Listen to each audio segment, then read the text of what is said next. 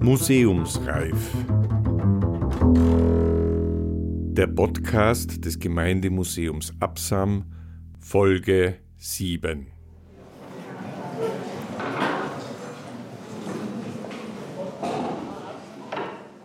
Geschichte von unten. Reinhold Stecher, 1921 bis 2013, war in den 1980er und 90er Jahren Bischof der Diözese Innsbruck.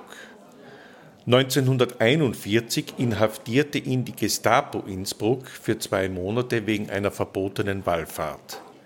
Als Bischof setzte er 1988 mit einem Verbot der antisemitischen Ritualmordlegende vom Andal von Rinn nach Jahrhunderten geradezu kultischer Pflege ein Ende. In einer Vorbemerkung für eines seiner Bücher schrieb Reinhold Stecher, wenn man mit den Erinnerungen in die unzähligen Zeiten von 1938 bis 1945 zurückgreift, hat man fast das Bedürfnis, sich zu entschuldigen. Und ich bin mir bewusst, dass diese Zeit, die für mich in der Gesamtbilanz schrecklich war, kein Altgold heroischer Verklärung verdient. Die Zeit war schlimm und ich war kein Held. Ich fühle nur eine Verpflichtung, hier und da eine kleine Erinnerung festzuhalten, weil ich eine große Sympathie für eine Sparte historischer Forschung habe, die Geschichte von unten. In zwei langen Interviews hat Reinhold Stecher im Jahr 2008 über seine Gestapohaft, die viereinhalb Jahre mit dem Stahlhelm der Wehrmacht und die Befreiung im Mai 1945 gesprochen. Musik Bert Breit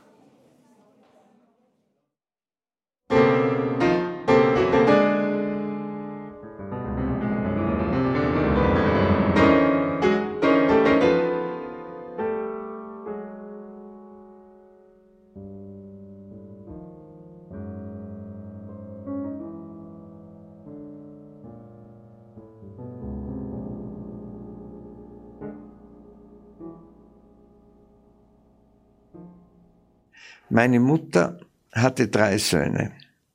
Mein älterer Bruder, der Franziskaner war und vor, vor drei Jahren hier gestorben ist, der war schon verhaftet, 38 bei der Aufhebung in Salzburg und war dort einige Wochen im Gefängnis. Ich war im Gefängnis 1941 und mein kleiner Bruder war zwei Jahre später mit 15,5 Jahren im Gefängnis der Gestapo, weil er der Boss der Ministranten von Welten war.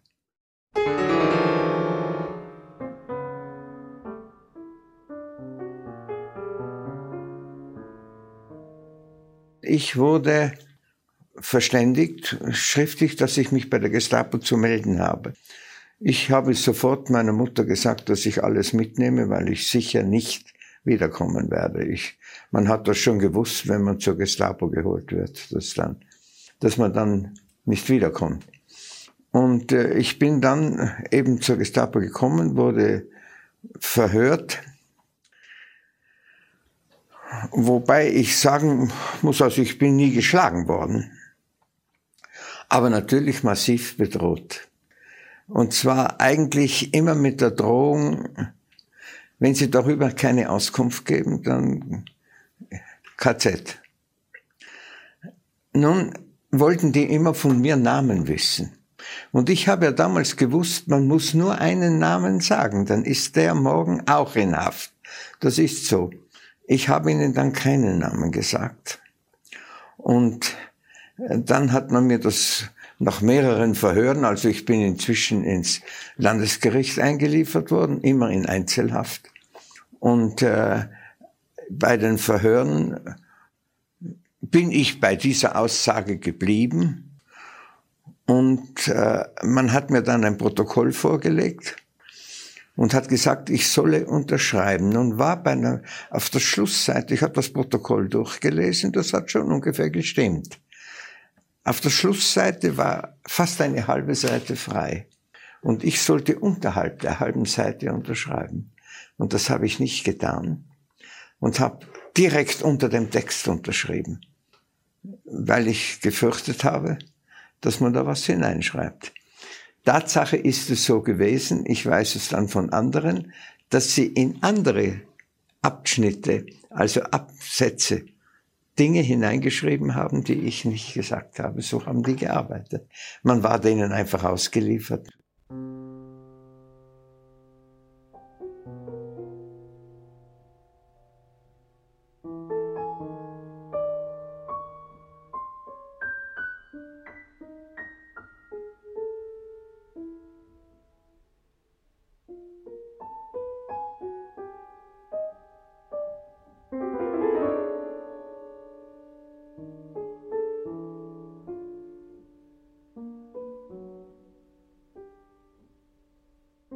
Wenn ich jetzt sage, das, was das äh, heute kaum mehr nachvollziehbare ist, man war in der Atmosphäre einer vollständigen Rechtlosigkeit. Es gab keinen Rechtsanwalt, es gab kein Gericht, es gab keine Verhandlung, es gab, es gab nichts, was in irgendeinem Rechtsstaat im Falle eines Vorwurfs da liegt. Nicht? Man hat uns zunächst ins Landesgericht eingeliefert, weil man gegen uns Anklage erhaben wollte. Aber anscheinend hat nicht einmal das damalige, sicher von oben her manipulierte Gericht einen Ansatzpunkt gefunden. Was hätten sie uns, was hätten sie mir vorwerfen sollen? Schlimmsten Fall Organisation einer Wallfahrt und da war ich zufällig nicht dabei. Wie ich hätte es immer getan. Ich habe der Gestapo auch gesagt. Wenn mich jemand gebeten hätte, bei der Wallfahrt mitzutun, hätte ich mitgetan. Wo ist denn eine Wallfahrt verboten? Nicht? nicht? Na, sie haben dann mich ziemlich angebrüllt, natürlich. Und wissen Sie, äh, das muss ich also auch sagen, dass dieses Gefühl der absoluten Rechtlosigkeit und zu wissen, ich weiß nicht, wann ich rauskomme. Es gibt auch kein Urteil. Es wird mir nicht gesagt, du hast drei Monate.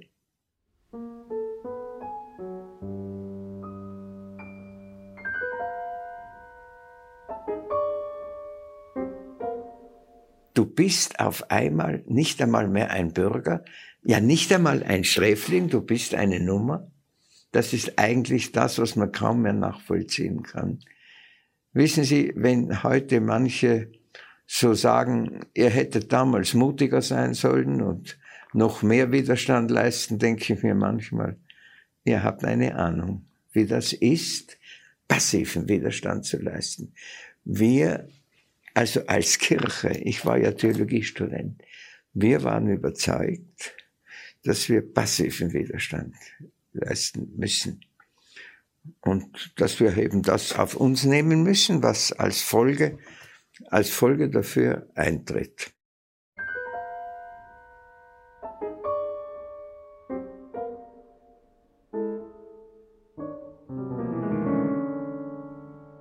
Wie ich dann überstellt wurde vom Landesgericht ins Polizeigefängnis, da hat mir beim Eintreten in das Polizeigefängnis der diensthabende Polizist, der zufällig ein alter österreichischer Polizist war, ein sehr netter Mensch, der hat zu mir gesagt,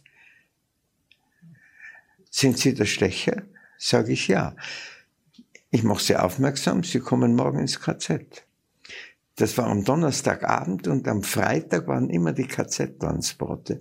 Da wurde man zu zweit zusammengefesselt und dann kam man nach Dachau oder Buchenwald und Zufällig habe ich dann in dieser, an diesem Abend zum ersten Mal in meiner Haft mit meiner Mutter kurz sprechen dürfen und musste ihr natürlich sagen, ich komme morgen ins KZ. Ich meine, ich habe gewusst, was das KZ ist. Wir haben das alle gewusst. Ich meine, wenn, wenn ich heute höre, dass Generale behaupten, sie hätten nicht vom KZ gewusst, das ist ein Witz. Die haben alle gewusst, was das ist. Es haben kleine Leute oft nicht ganz gewusst, was das ist. Aber, aber sonst, wir haben sie also genau gewusst. Und wir haben natürlich auch gewusst, dass das Konzentrationslager normalerweise eine Reise ohne Wiederkehr ist.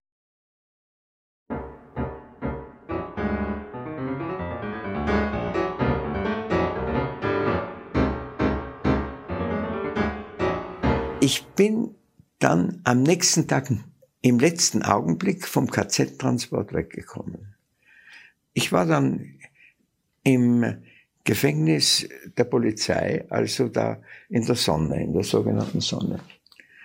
Ich wurde dann aus Versehen mit meinem Komplizen, Dr. Georg Schuchter, zusammengesperrt, der damals ein junger Priester war und auch wegen derselben Sache verhaftet wurde. Also er ist nicht so schnell freigekommen. Ich bin dann im Juni freigekommen, musste unterschreiben, falls ich noch einmal in irgendeiner Weise bei staatsfeindlichen Aktionen äh, habe ich sofort mit der Einweisung ins Konzentrationslager zu rechnen. Und dann bin ich freigelassen worden. Mein Weg von der Sonne bis zu meiner Wohnung war ja nur 150 Meter. Ne? Aber es war für mich äh, unglaublich. Das kann man gar nicht sagen. Der Bischof hat uns dann, uns Theologen, die wir, wir waren mehrere, drei, äh, die wir da im Gefängnis saßen, er hat uns dann nach Beuron geschickt auf einen Choralkurs, damit wir, damit wir aus dem Gesichtskreis der Gestapo weg sind.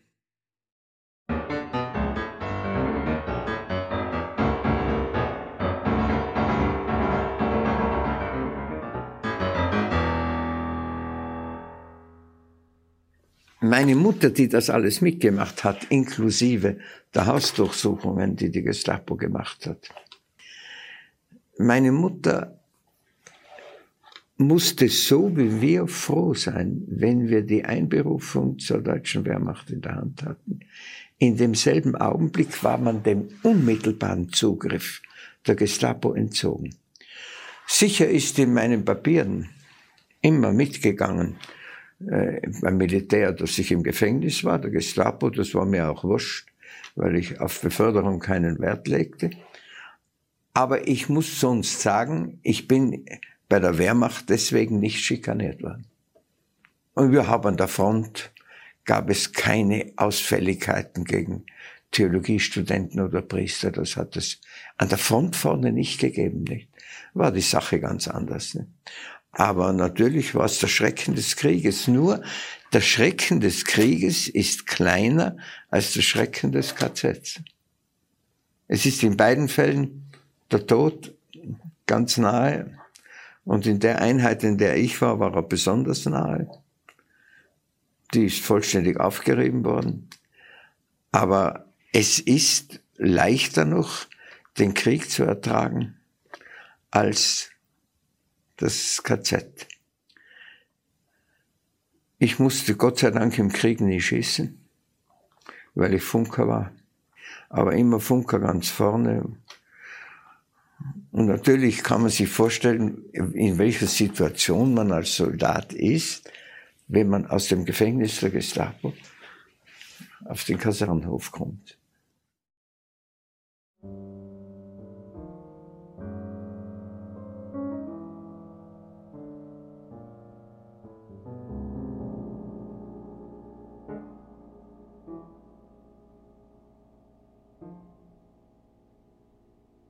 Man war natürlich in einer ständigen Atmosphäre der Angst. Mein kleiner Bruder, der im Kreis des Professor Meyer war, nicht, der beim Landhaus gefallen ist, mein kleiner Bruder hat uns das nicht gesagt. Wir waren an der, an der Front. Er hat das uns nicht gesagt. Warum nicht? Er hat gewusst, wir sind schon Häftlinge der Gestapo gewesen. Dass die Gestapo Methoden hat, unter Umständen alles herauszupressen aus einem Mann, war uns auch bekannt, nicht? Da ist immer der größte Schutz, wenn man es nicht weiß. Wenn man es wirklich nicht weiß.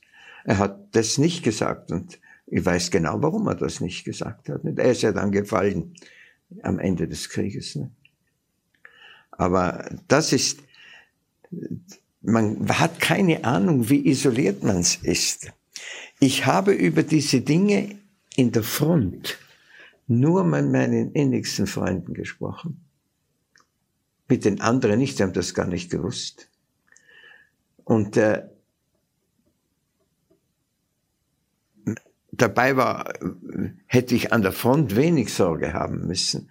Aber sonst im Umgang mit den Menschen, da ist man, da ist man also aufs Höchste alarmiert und vermeidet natürlich, vermeidet natürlich einem Agent Provocateur in die Arme zu fallen. Das ist ja bei Neururer passiert. Der hat im KZ, ist ein Häftling an ihn herangetreten, er möge ihm Glaubensunterricht geben. Er habe hier nun zum Glauben gefunden. Nicht? Neururer hat geahnt, dass das ein Agent Provocateur, denn auf diese Tätigkeit war der Tod. Und Neururer hat gesagt, wenn mich jemand darum bittet, muss ich es tun. Und zwei Tage später wurde er umgebracht. Das ist also, so ist die Sache in ein, die Situation in einer Diktatur.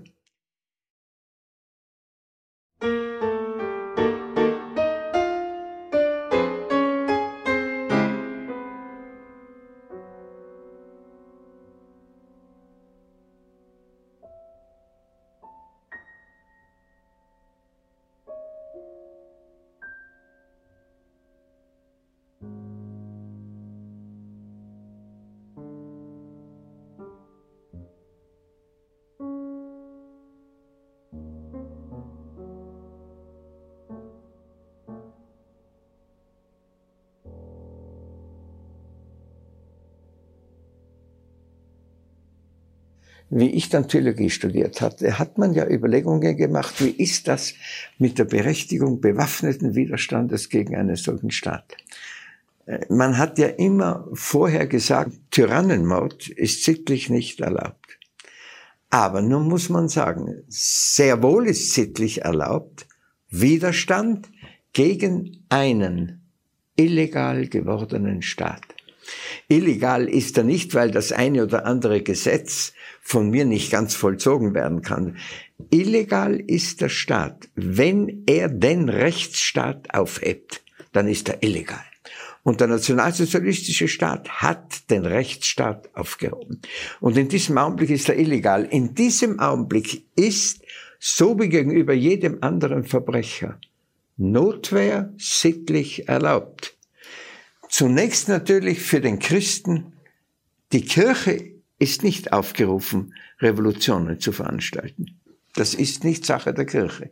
Für uns war der passive Widerstand, der geistige Widerstand, und der war ja auch mit schwerwiegenden Folgen verbunden. Aber berechtigt ist dann durchaus, dass Leute, die eine gewisse Aussicht haben, die Situation zu verändern, auch Gewalt anwenden. Denn ich kann gegen den ungerechten Angreifer durchaus Gewalt anwenden. So wie auch der Widerstand gerechtfertigt war hier. Es ist gerechtfertigt. Ein Staat wie dieser hat keine Legitimation mehr. Und es kommt nicht darauf an, wie, wie die Regierung hinaufgekommen ist. Der Hitler hätte sagen können, ich bin legal hinaufgekommen. Über Wahlen. Illegal wird die Regierung wenn sie den Rechtsstaat aufhält.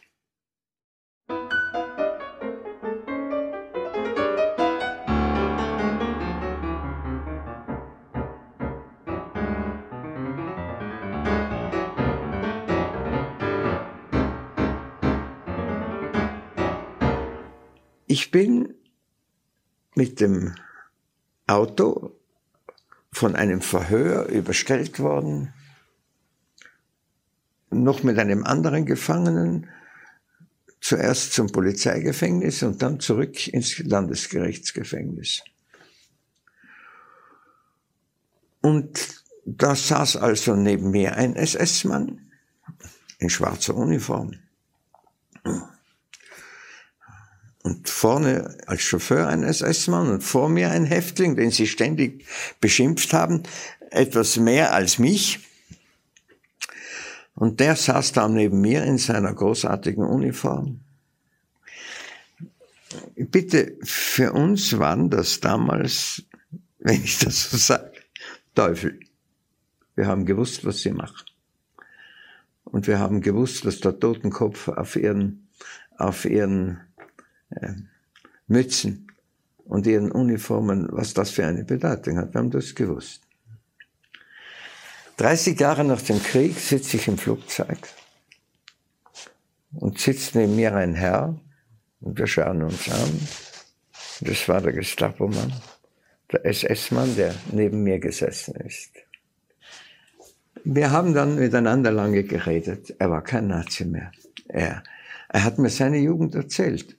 17 Jahre alt, zerbrochene Familie. Alles wird ihm versprochen, wenn er zur SS geht. Alle sportliche Ausbildung vom Segelfliegen, alles wurde denen geboten. Uniformen wie die Götter, Elite der Nation, glänzende Zukunftsaussichten, heroisches Dasein und so weiter. Na, ist er zur SS gegangen und dann kam er zur Gestapo und sind ihm schon die Grausbirnen ein bisschen aufgestiegen. Und dann hat er sich, das war die einzige Möglichkeit wegzukommen für einen SS-Mann war, sich an die Front zu melden. Dann kam er zur Waffen-SS an die Front, ist am Schluss gefangen genommen worden, hat natürlich als SS-Mann ziemlich viel mitgemacht und äh, musste das Leben von neu beginnen. Jetzt war er für mich ein Mensch. Damals war er ein Teufel. Aber dort habe ich mir gedacht, so ist das eine solche Situation des ständigen Bedrohtseins schafft auch ein etwas überzeichnetes Feindbild. Man tut sich schwer, in dem anderen einen Menschen zu erkennen. Also das ist sicher der Fall. Verstehen Sie, dass, dass, dass äh, eine Verengung und Schubladisierung der Einschätzung des, wer auf der anderen Seite steht, mit dem rede ich nicht. Kann ich auch nicht mit ihm reden. Er würde mir ja alles, er würde mir aus allem einen Strick treten. Das ist ja, das ist das Misstrauen. Und das war wahrscheinlich auch unter den Häftlingen. Nicht? Dann wird ein Häftling bevorzugt, wird ja bewusst so gemacht. Das System wird ja so gemacht, dass Häftlinge Häftlinge bedrohen. Man kann das auch nachlesen, die, äh, dass die direkt formuliert haben, ein Häftling im KZ ist kein Mensch. Das ist ein Häftling, kein Mensch. Und so haben sie haben auch die russischen Gefangenen nicht als Menschen behandelt. Nur die westlichen, die haben sie etwas, weil sie da gefürchtet haben, dass es die Gegenmaßnahmen bei ihren Gefangenen gibt. Aber Russland gegenüber ist man, also ich habe vorne an der Front, habe ich nie erlebt, dass jemand an Gefangenen was tut. Aber weiter hinten, da waren dann die Dinge. Ja, das Ganze war schon ein schrecklicher Staat. Da liegt auch die Schuld der Generale. Die haben diesen Methoden letztlich auch gegenüber den, den russischen Gefangenen in einem hohen Maße zugestimmt. Ist anders nicht möglich. Nicht? Sicher dürfte die, das Hauptmordgeschäft die SS betrieben haben.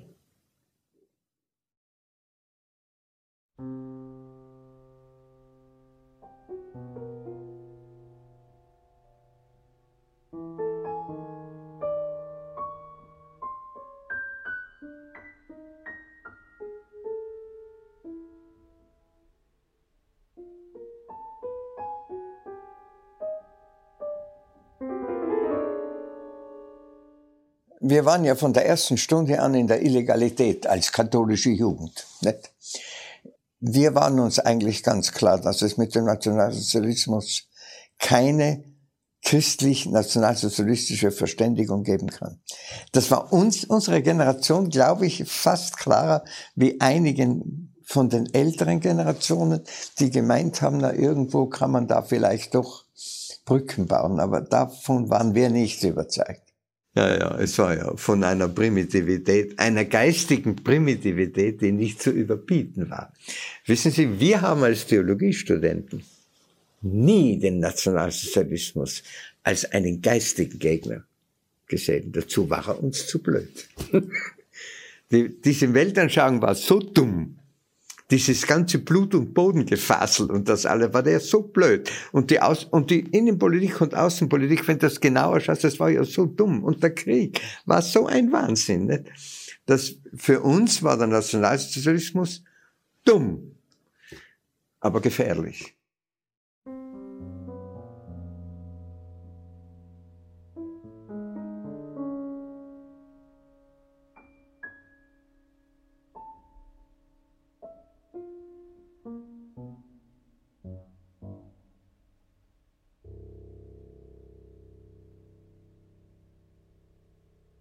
Die Befreiung vom Nationalsozialismus.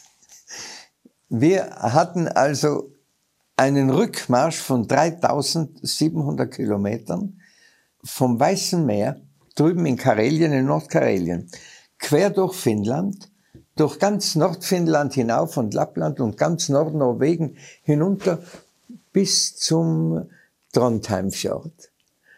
Im Mai waren wir im Trondheimfjord.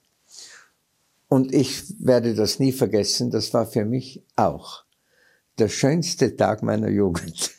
Da hat's geheißen, Deutschland hat kapituliert. Nun haben wir das ja schon längst alle erwartet. Es gab in meiner Kampfeinheit keinen einzigen, der an den Sieg Deutschlands je geglaubt hat. Also in den letzten drei Jahren sicher keiner. Wir haben alle gewusst, was da los ist. Ich bin am Abend am Trondheimfjord, das ist ja herrliche Gegend. Wir sind in einer Schule, die außerhalb des Dorfes lag, einquartiert gewesen. Wir haben jeden Tag 40 bis 50 Kilometer Marsch hinter uns gehabt. Wir waren auch ausgehungert. Und natürlich schon von den Strapazen her war also 3700 Kilometer zu Fuß, kann ich sich vorstellen. Das ist, glaube ich, das ist, glaube ich, siebenmal Innsbruck-Wien, nicht? Und immer mit schwerem Gepäck, nicht? Und immer in den Nächten. Alle Nächte durchmarschiert, darunter auch den ganzen Winter alles auf Ski. Ich bin 800 Kilometer auf Ski gefahren. Nicht in, in, und ich war im ganzen Winter immer nur in einem Zelt. Und zwar in einem Zelt ohne Boden. So haben wir in Lappland überlebt. Na gut, wir waren natürlich also fertig und ich habe, also ist durchgekommen die Nachricht, Deutschland hat kapituliert. Ich bin da am Ufer des Fjords, trotzdem wir 40 Kilometer gegangen sind und die anderen schon geschlafen haben, bin ich am Ufer des Fjords noch spazieren gegangen. das ist unfassbar, dass das alles vorbei ist. Dass wenn ich nach Hause komme, dass es keine Gestapo mehr gibt und so. Das war für mich alles. Und wie ich da spazieren gehe, fahren Kolonnen der deutschen Kriegsmarine vorbei, Autos. Und einer hat auf einmal einen Batschen. Und der bleibt stehen und sagt zu mir, du, pass mal aufs Auto auf, ich muss ins Dorf hinein was holen zum, zum Reparieren. Ich bin am Auto gestanden und dann ist er zurückgekommen. Dann habe ich zu ihm gesagt, was transportiert Sie? Dann hat er gesagt, nur Fresserei. Nördlich von uns ist sechs, sieben Kilometer nördlich, ist ein Verpflegslager für U-Boote. Und die haben das Beste gehabt, was man sich denken kann. Also, die hatten Sachen, die haben ich wirklich. Und das müssen wir alles in Lager bringen, denn wir kommen jetzt in Reservationen, wo wir uns selber bewachen. In Norwegen war ja die Kapitulation in einer ganz anderen Formen als, als sonst in Europa. Wir kommen in Reservationen und da liefern wir das hinein. Da habe ich gesagt, das kontrolliert doch kein Mensch, was du am Auto oben hast. Na, sag er, das kontrolliert niemand. Dann lass mich was aufschmeißen. Wie gesagt, mein Zug da oben in der Schule, der war ein paar Meter weiter über der Straße, wir sind am, am Verhungern. Lass mir was abwerfen. Ich bin hinauf auf das Auto. Na, ich hab den richtigen erwischt. Gell. Ich hab hinuntergeworfen vier so große dänische Schinken. Wir haben ja gar nicht gewusst, dass es solche Sachen gibt. Gell? Salami und, und, und Biskuit, einen ganzen Sack Zucker, einen ganzen Sack Reis. Und, und ich habe hinausgeschmissen. Und das hat ja alles für uns nie gegeben. Gell? Und dann hat er gesagt, du, jetzt musst du es schon lassen, sonst habe ich ja nichts mehr oben. Nicht? Das geht auch wieder nicht. Dann habe ich noch schnell was nachgeschmissen, da war der ganze Straßengraben voller Köstlichkeiten. Er ist abgefahren, leider habe ich seinen Namen nicht, ich ihn heute noch einladen. Und, und dann bin ich hinauf. Und dann bin ich hinauf zur, zur Schule, wo alle geschlafen haben, und habe gepfiffen mit der Pfeife. Ich war nur ein Obergefreiter, nicht? Aber war halt Funktruppführer. Und hab gepfiffen und geschrien, heraustreten zur Siegesparade. Und da sind tatsächlich einige herausgetammelt und gesagt, sofort hinunter zur Straße, alles raufholen. Und dann begann das Fest. Unfassbar. Unfassbar. Und dann habe ich gesagt, und jetzt schmeißen wir alle die Waffen weg, die in den Karetten sind, die die, die, die Geule ziehen und gehen die sieben Kilometer zurück. Und dann holen wir uns dort, was uns passt. Und das haben wir auch gemacht. Und haben uns eingedeckt für Monate. So haben wir gefeiert. Und für mich war das, ich werde es nie vergessen. Das war für mich der schönste Tag meiner ganzen Jugendzeit. So habe ich das Ende erlebt. Nicht? Und äh, ich muss sagen, die Engländer haben uns ja so vornehm behandelt. Von dem Augenblick an, wo ich ein Gefangener war, habe ich nie mehr einen Rucksack getragen. Die Engländer haben uns immer das Gepäck nachgeführt mit Autos. Also ich könnte über die Engländer nur das Beste sagen. Nicht? Also für, wir waren Gefangene, aber einfach in einer Situation, die sich gar nicht vergleichen lässt mit dem, was vorher war. Und dass der ganze Schwindel zu Ende ist. Das war so schön, dass ich heute noch oft dran denke. Mir ist damals an dem Morgen dann am, am Meer da eingefallen, dieses alte Lied, das Bach vertont hat, aus meines Herzensgrunde sage ich dir Preis und Dank in dieser Morgenstunde dazu mein Leben lang. Das ist mir in dem Augenblick eingefallen und heute noch denke ich bei diesem Lied immer an diese Situation. So habe ich das erlebt. So habe ich das erlebt, ja.